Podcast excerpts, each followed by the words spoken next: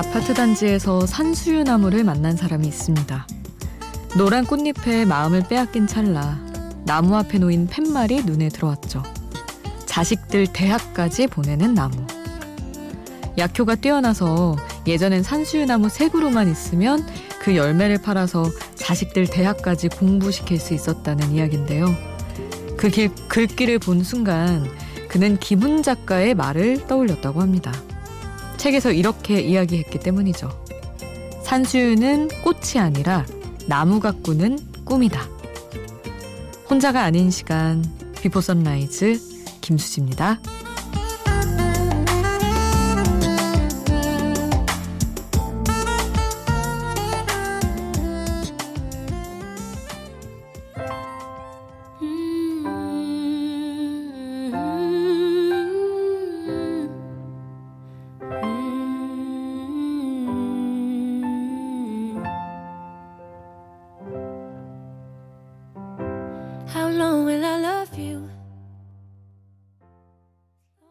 혼자가 아닌 시간 비포 선라이즈 김수지입니다.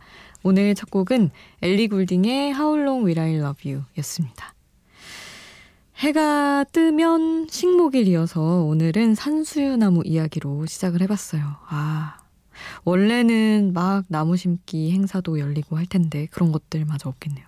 아니 어디에서는 꽃 축제가 다 취소되고 있잖아요, 사실은.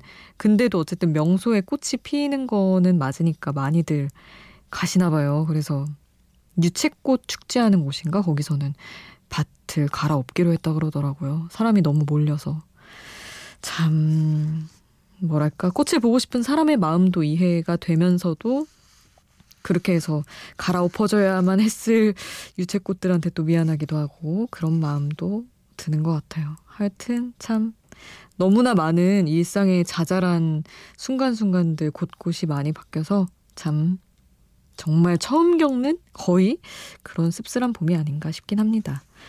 그래도 뭐 희망 갖고 가야겠죠. 너무 안 좋은 생각만 하면 안 되니까. 여러분 이야기는 샵 8000번으로 함께 해주세요. 짧은 문자 50원, 긴 문자 100원이고요. 스마트폰 미니 어플, 인터넷 미니 게시판 공짜고요. 홈페이지에도 올려주실 수 있습니다. 프롬의 영원처럼 안아줘 함께 할게요. 카더가든이 피처링한 곡 같이 들으시죠. 어지러운 슬픔이 가만히 잠들 때까지 영원처럼 안아줘 엉키는 맘은 꿈에선 더 있게 영원처럼 안아줘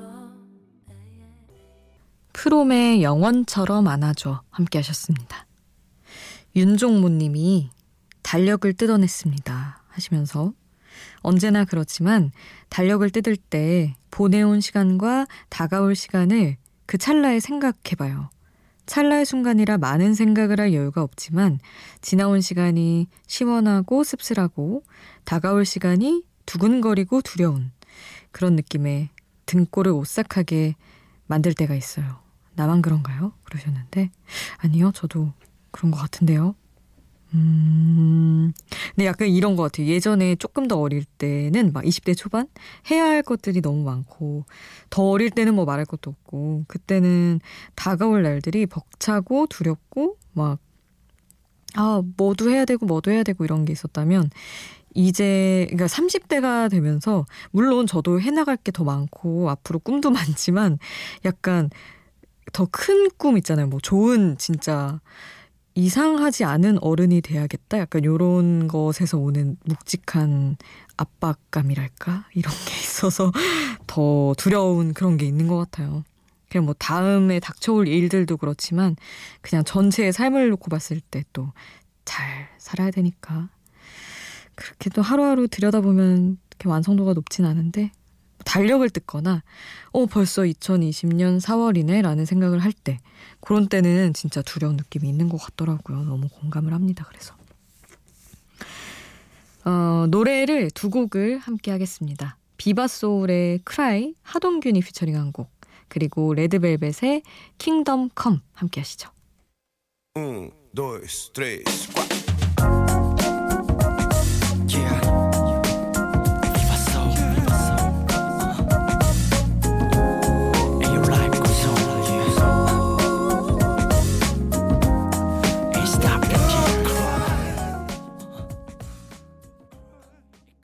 디바소울의 크라이 그리고 레드벨벳의 킹덤 컴 함께 하셨습니다. 4003님이 애기 낳고 조리원에 있으시다고 하셨어요. 아, 아이 만나셨군요. 축하드리고 고생하셨고 그렇습니다. 아니 코로나 때문에 남편 없이 혼자 있는데 남편이 너무 보고 싶다고. 혹시 약간 좀 면회 시간에 막 제약이 있고 면회 면회를 하는 건가? 제가 잘 몰라가지고.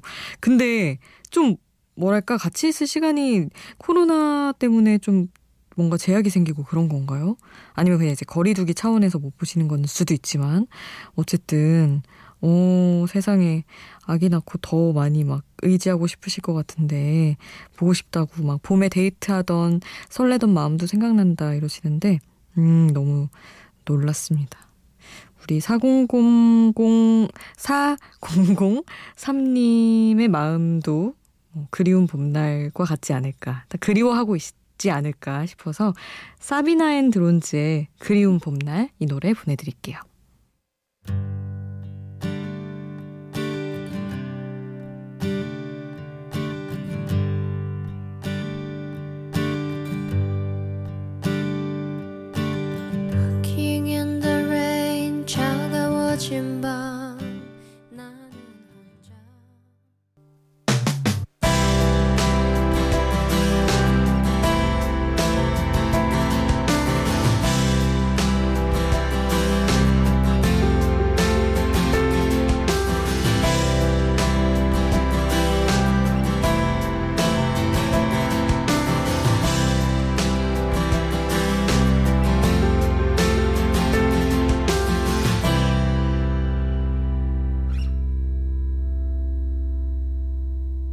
비포 선라이즈 김수지입니다.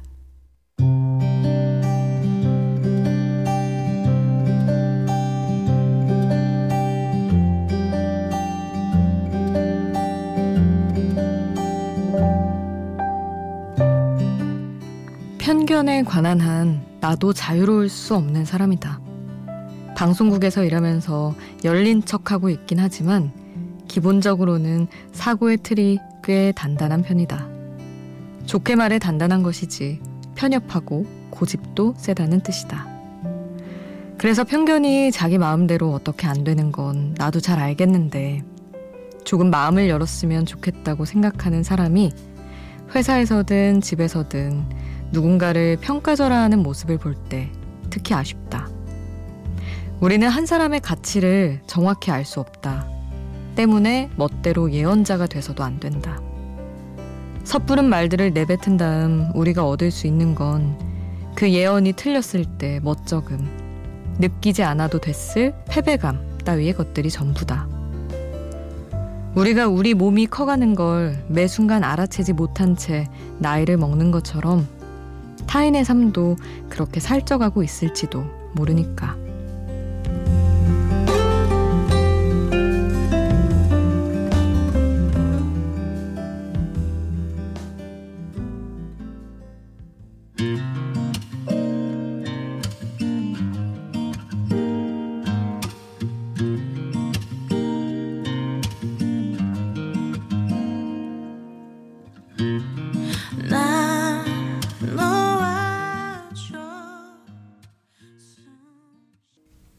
태연의 내게 들려주고 싶은 말 함께 하셨습니다.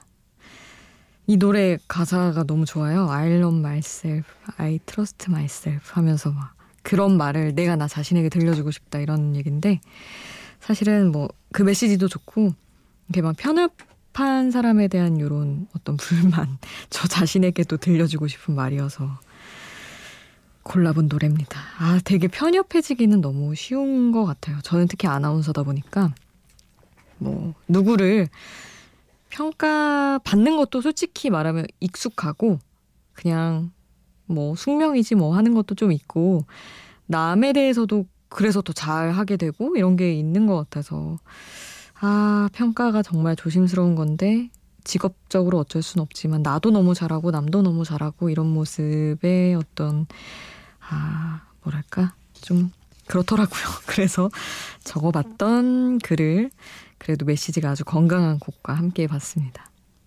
이어서 보내드릴 곡은 아소토 유니온의 Think About You 그리고 스텔라장의 아름다워 이렇게 두 곡 함께 할게요.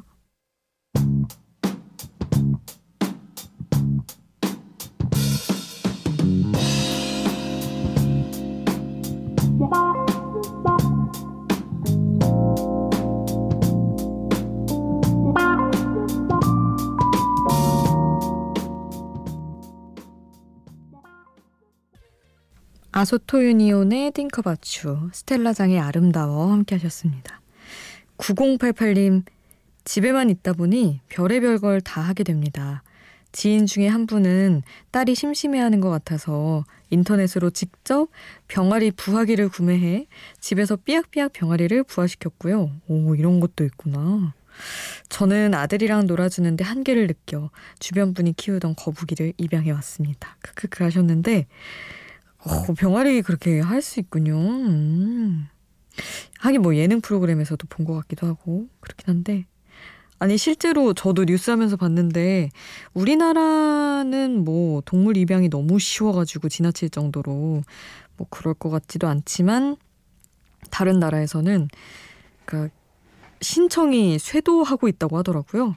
입양하고 싶다고 강아지랑 고양이랑 집에 있는 시간이 너무 길어지니까 그래서 약간 솔직히 그렇게 막 세계적으로 그렇다고 하니 버려지는 동물도 너무 세계적으로 많아지지 않을까 걱정도 됐는데 뭐 그 와중에 새 가족 만나서 누군가는 또 행복하고 사람도 동물도 더 안정적인 삶 속으로 갈 수 있다면 좋은 것 같기도 하고 그렇습니다. 어찌됐든 어찌됐든 행복한 봄이었으면 모두에게 바랄 뿐이죠.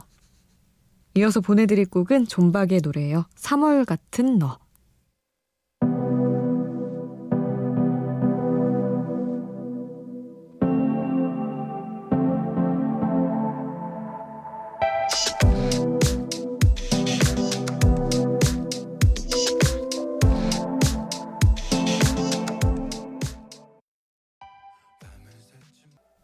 존박의 3월 같은 너 함께 하셨습니다.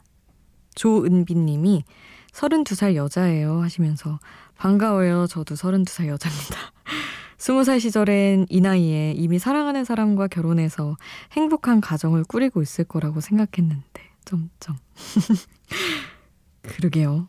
저도 아 20살 시절에는 일, 어, 모르겠고 더 어릴 때는 어 약간 초등학생 아이 있는 나이 아니야? 막 이랬었던 것 같아요. 32살 정도면.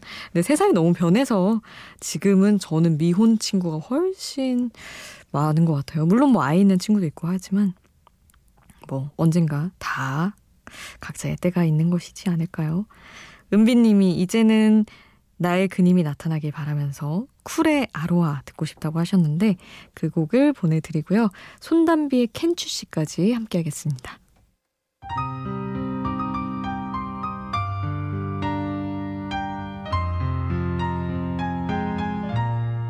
어두운 불빛 아래 촛불 하나 와인 잔에 담긴 약속 하나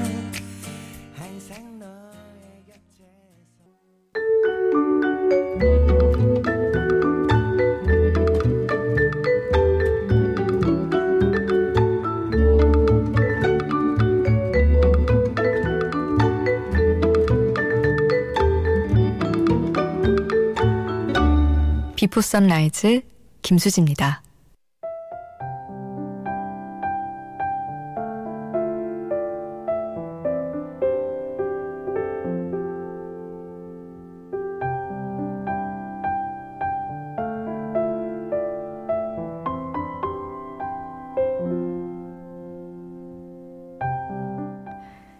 내일은 더 나은 방송 환경을 위한 계획 정파가 있는 날이에요. 그래서 비포 선라이즈 방송은 하루 쉬고요. 다음 주 월요일에서 화요일로 넘어가는 새벽 4시에 다시 찾아뵙겠습니다. 오늘 끝곡은 하비누아주의 별빛도 보이지 않는 남겨드릴게요. 지금까지 비포 선라이즈 김수지였습니다.